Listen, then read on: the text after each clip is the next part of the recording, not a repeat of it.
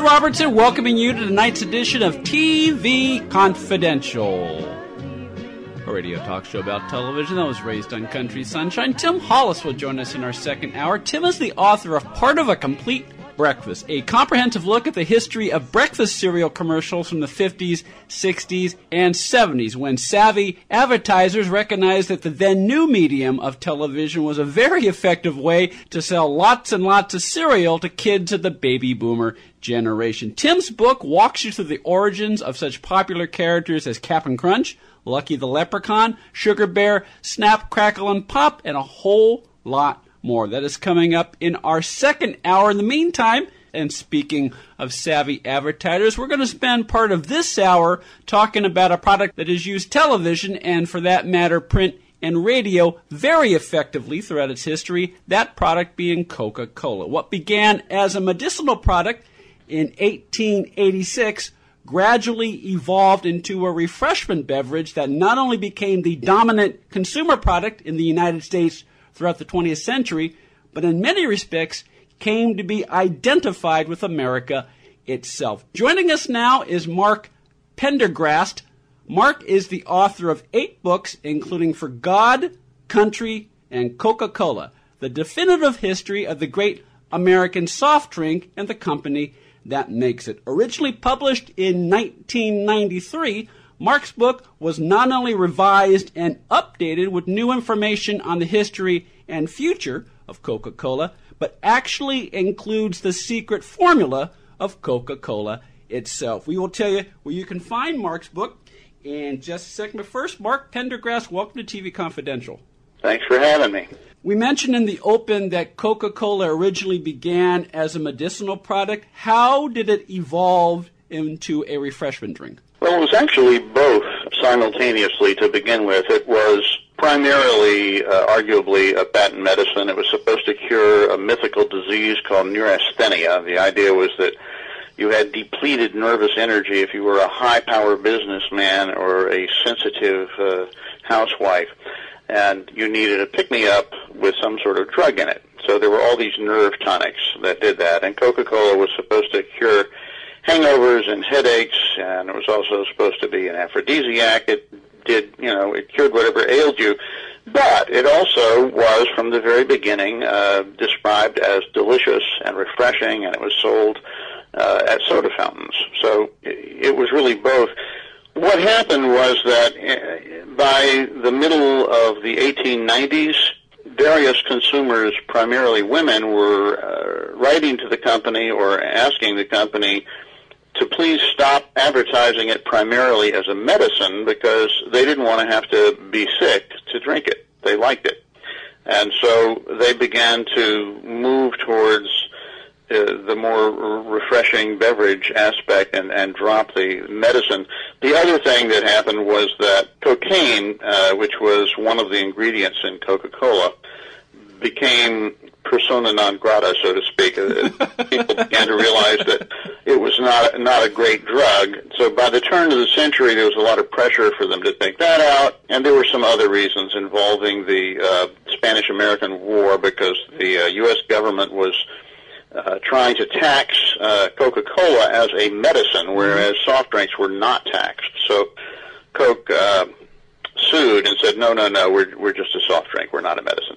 Stupid question. There, there was originally cocaine in the product. Was it uh, white powder cocaine or was it the coca leaf? No, no, no. It's a very important distinction. It was the natural constituent of the coca leaf. They imported coca leaf from Peru, and as they still do, and they made fluid extract of coca leaf. They never uh, added white powder as the company uh, the company says, oh, uh, Coca-Cola never contained cocaine, which is clearly not true, but it never contained a white powder that they added. It was just a natural constituent, and it was a very small amount.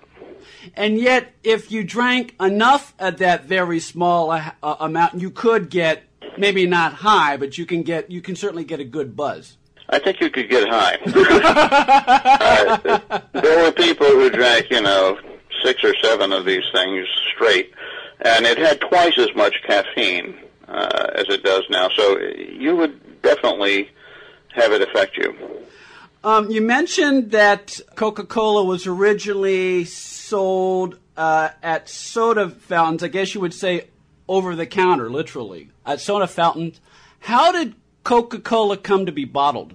Well, it's an interesting story. These two lawyers went to Asa Candler, who was the guy who really made Coke big after the inventor John Pemberton died uh, two years after having invented it. He he never made much money off of it, but Candler made a, a lot of money. Mm-hmm. Um, and these uh, two lawyers from Chattanooga came and said, we would like to bottle it. And Candler said, no, uh, I don't want it bottled. I don't think it would stay bottled very well. They tend to leak, and I want a really high-class drink, and I'm doing fine. Thank you very much. And they finally convinced him to uh, let them try to bottle it. And he wrote a contract with them where he gave them the bottling rights for pretty much the entire country for free uh, as long as they used his syrup. Mm-hmm. And he mm-hmm. figured he had nothing to lose. He wasn't going to, you know, have any skin in the game. And if they succeeded, he'd sell more syrup. Well, they did succeed very hugely and set up this franchise system that made many, many, many people millionaires all over the country.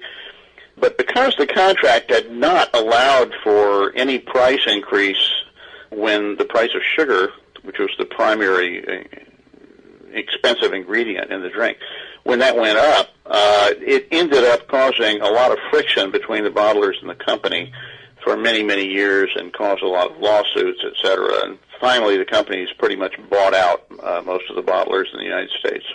So that, uh, going back just a little bit, if I understand it correctly, uh, when you talk about the deal that Candler made, where he, where he more or less gave away the bottling rights, that explains why the Coca Cola bottling company and Coca Cola itself are separate entities, correct? Well, they have been separate entities for a long time. Just a couple of years ago, uh, Coca Cola finally bought out what was then called Coca Cola Enterprises, the mm-hmm. biggest bottler in the United States. It also owned parts of Europe, and Coke left that. So Coca-Cola Enterprises is now in Europe only, but Coke now owns the bottlers outright, most of them, in the United States. And they have a major portion of many other bottlers. Uh, they own, you know, 30 to 49 percent of many bottlers around the world. We're talking to Mark Pendergrast. Mark is the author of For God, Country, and Coca-Cola, an epic-length history of the great American soft drink that was recently updated as a revised third edition through Basic Books. You can find For God, Country, and Coca-Cola in bookstores everywhere, as well as Amazon.com, BarnesNoble.com, and wherever books are sold online. Mark, how did Coca-Cola come to be marketed as a refreshment drink? Well, as I said, they, they started it that way, um, but they began to really focus on it uh, around the turn of the century uh, when Robert Woodruff took over the company, which was in the 1920s. He forbade them to use any kind of negative advertising. They had been doing a lot of defensive advertising, saying, well, it's not bad for you. Please don't call it dope, which is what people called for it for. um, but this was the age of beautiful print advertising in Saturday Evening Post, Ladies Home Journal, places like that. And they hired uh, Norman Rockwell and N.C. Wyeth and Haddon Sundblom and some really wonderful artists to do very gracious ads uh, with the theme of the pause that refreshes. Coca-Cola is just this nice little thing that you can do for yourself, and for only a nickel, you can, during the Depression era, uh, do something nice for yourself. So while other uh, consumer products weren't doing too well, Coca-Cola did quite well indeed um, during the Depression era. It's interesting. I mean, I assume you're interested a lot in, in, in the marketing aspects because this does eventually lead up to television, but Coke, you know, was a pioneer in radio mm-hmm. for that. But Woodruff always insisted that, you know, you you couldn't have any uh, crass. You know, he didn't really like jazz very much. He preferred Andre Kostelanetz and his little orchestra. He didn't want overtly sexual approaches, but he liked very wholesome, uh, nice-looking uh, women who were sexy, but not, you know, Marilyn Monroe mm-hmm. exactly. Mm-hmm. Well, this, this goes back to something you just said a few minutes ago when uh, you said Woodruff wanted to do a, do away with defensive marketing. Um, in, in today's parlance, you would say that he rebranded Coca-Cola by um, you know marketing it as you know not only uplifting but in many respects all American. Well, that's right. Few people know this, but in 1911, uh, the U.S. government sued Coca-Cola, saying that it was misbranded uh, and that it had this evil uh, ingredient, caffeine, that should not be uh, sold to children. So as a result of that lawsuit, Coca-Cola stopped showing children under the age of 12 in any of their advertising drinking the uh, beverage, and they still hold to that. That's one of the reasons why they came up with Santa Claus as uh, a great Coca-Cola drinker to appeal to children without showing the children in the ads. But under Woodruff, he deliberately wanted it to be an all-American patriotic drink to be a symbol of America, so that by 1938, uh, an editor said that Coca-Cola was the sublimated essence of, of uh, America. And by the time World War II came around, the same drink that had been banned on army bases 30 years before was now considered an essential product to boost the morale of the troops. I mean, it was an unbelievable thing that happened during World War II. And fast forward, what, four decades, uh, Coca Cola went from being the sublimated drink of America to very much um, the drink of America when you when, when you factor in the reaction when New Coke came along and, and the the emotional and psychological response people had to the original product. Well, that's right. After Woodruff had done such an incredibly good job of uh, making Coca-Cola the symbol of a way of life, that when they changed the formula, which coincidentally was just after Woodruff died at the age of 95, everybody went nuts. The, the company had good reason to change the formula because it was losing to Pepsi, and they had done blind taste tests, and the Pepsi challenge uh, was true to their horror that a little over 50% of the people would prefer the taste of Pepsi. So they came up with a formula that beat Pepsi. What they had not reckoned on was that it didn't really matter that much what it tasted like. 49% of the people preferred, and I, frankly, preferred the snappy, uh, more acidic taste with a little more fizz, less sweet uh, than Pepsi. But but what really happened was the idea of changing this time-honored drink uh, was just horrific to people, and they wrote letters to the company basically acting as if they had killed God uh, or a family member. Uh, I mean, it was really unbelievable that for a drink that is primarily sugar water, uh, people had that much feeling, but they did. And after three months, the company finally gave in and brought back old Coke, and new Coke gradually dwindled uh, and then ceased to exist.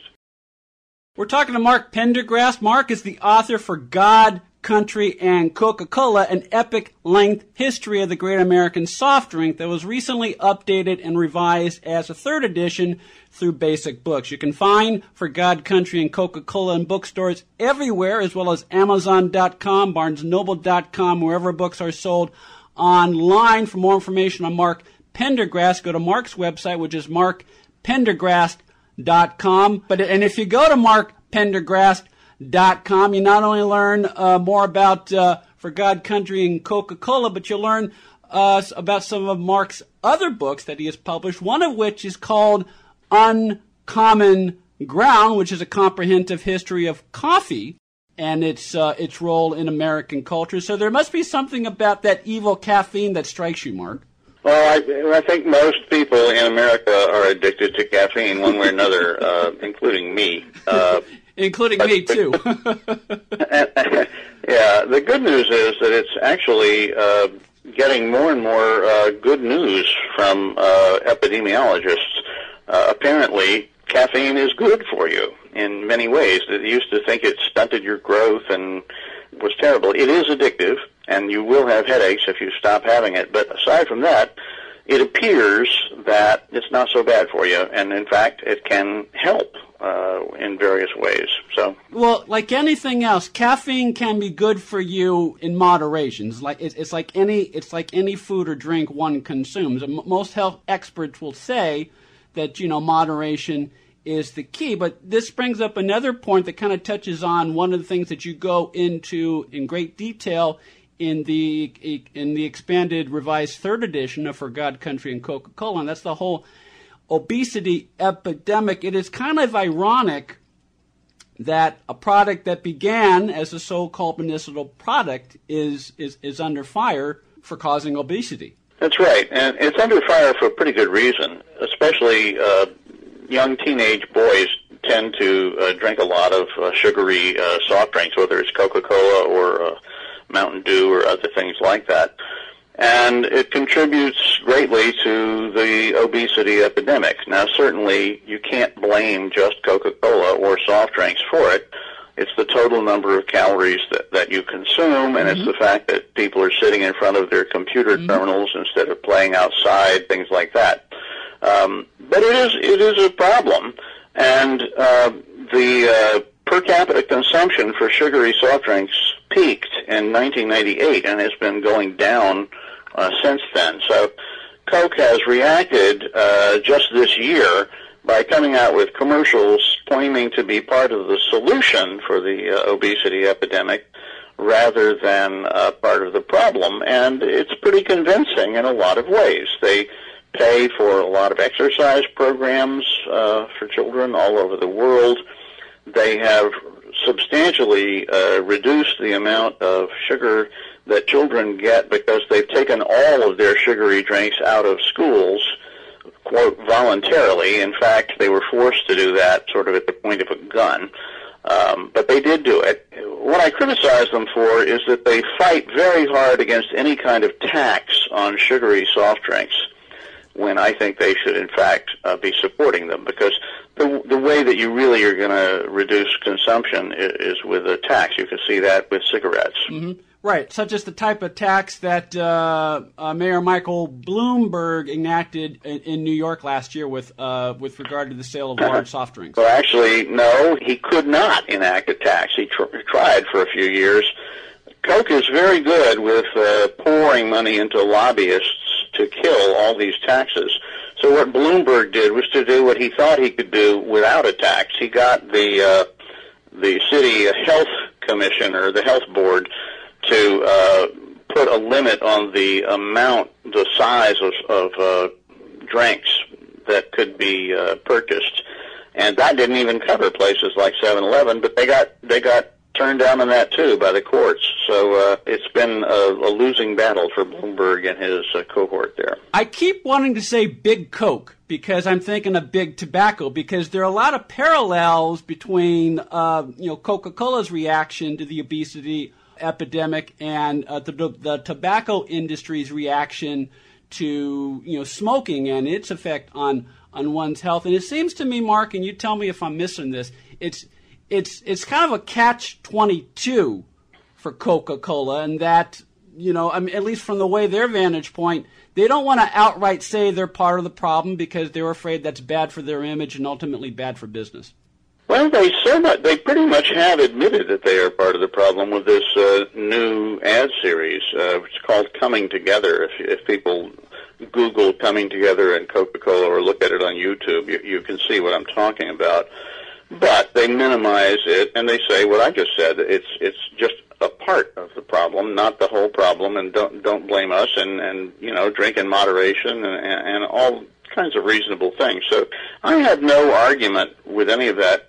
What I argue about is is their stance against the taxes. Yeah. Um, and they continue to do very effective advertising. Uh, they don't do it on kiddie shows but they do it on shows that a lot of uh, young people watch. And you know they they're masterful uh, at, at advertising, and nowadays they've become masters at social media as well. The Coca-Cola Facebook page, which the company didn't even start, now has something like oh, 30 or 40 million fans.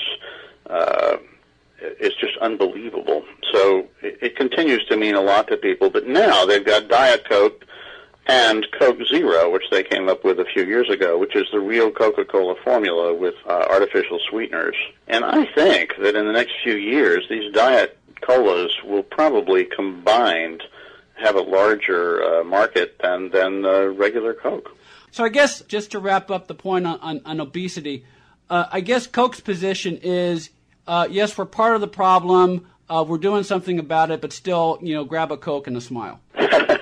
yes, absolutely. or grab a Coke product and a smile. Coca-Cola now makes 3,500 different drinks around the world. Mm-hmm. Uh, many of them are, you know, things like vitamin water or uh, just plain water, uh, Dasani. Uh, and about a quarter of them are now low calorie or no calorie drinks. So they've seen the writing on the wall. They're trying to accommodate, uh, and they are doing quite well indeed. Thank you. Yes, and, and, and again, and we're going to talk about some of their television marketing in just a second. But first, a reminder that we are talking to Mark Pendergrast. Mark is the author for God, Country, and Coca Cola, an epic length history of the great American soft drink. We're going to pause for a refreshment, then we'll continue our conversation with Mark Pendergrast here on TV Confidential. It's a real thing.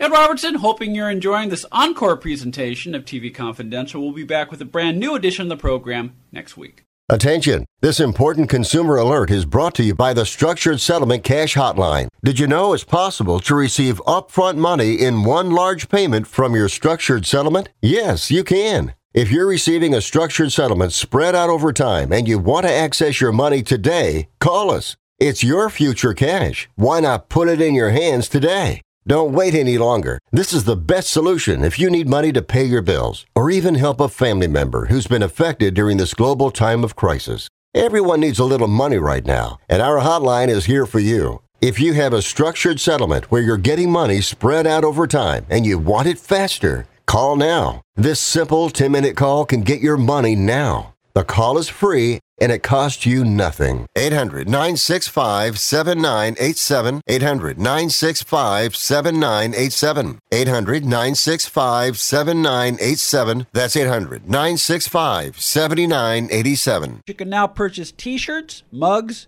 caps, hoodies, wall clocks, and other gifts with the TV Confidential logo from the official TV Confidential merchandise shop. For more information, go to televisionconfidential.com forward slash merchandise or cafepress.com forward slash TV Confidential, cafepress.com forward slash TV Confidential. Story Salon is Los Angeles' longest running storytelling venue. We have live shows every Wednesday in Studio City, as well as solo shows, podcasts, CDs, and several books. Los Angeles Daily News calls Story Salon Gemstones of Narrative, something new, funny, astonishing. Sunset Magazine says tales tall, tragic, and tantalizing. All of this makes Story Salon one of the most eclectic entertainment experiences available. You can learn more about us by going to our Facebook page or by visiting our website at www.storysalon.com. Accredited by Guinness World Records. Welcome to Archival Television Audio Incorporated. A peerless TV soundtrack archive, preserving the audio from television's first three decades, the 1950s, 60s, and 70s, the golden and silver age of television. For more information, go to atvaudio.com. Be part of our conversation. If you like what you hear, have thoughts on this week's program, or have an idea for a future edition of TV Confidential, we'd love to hear from you.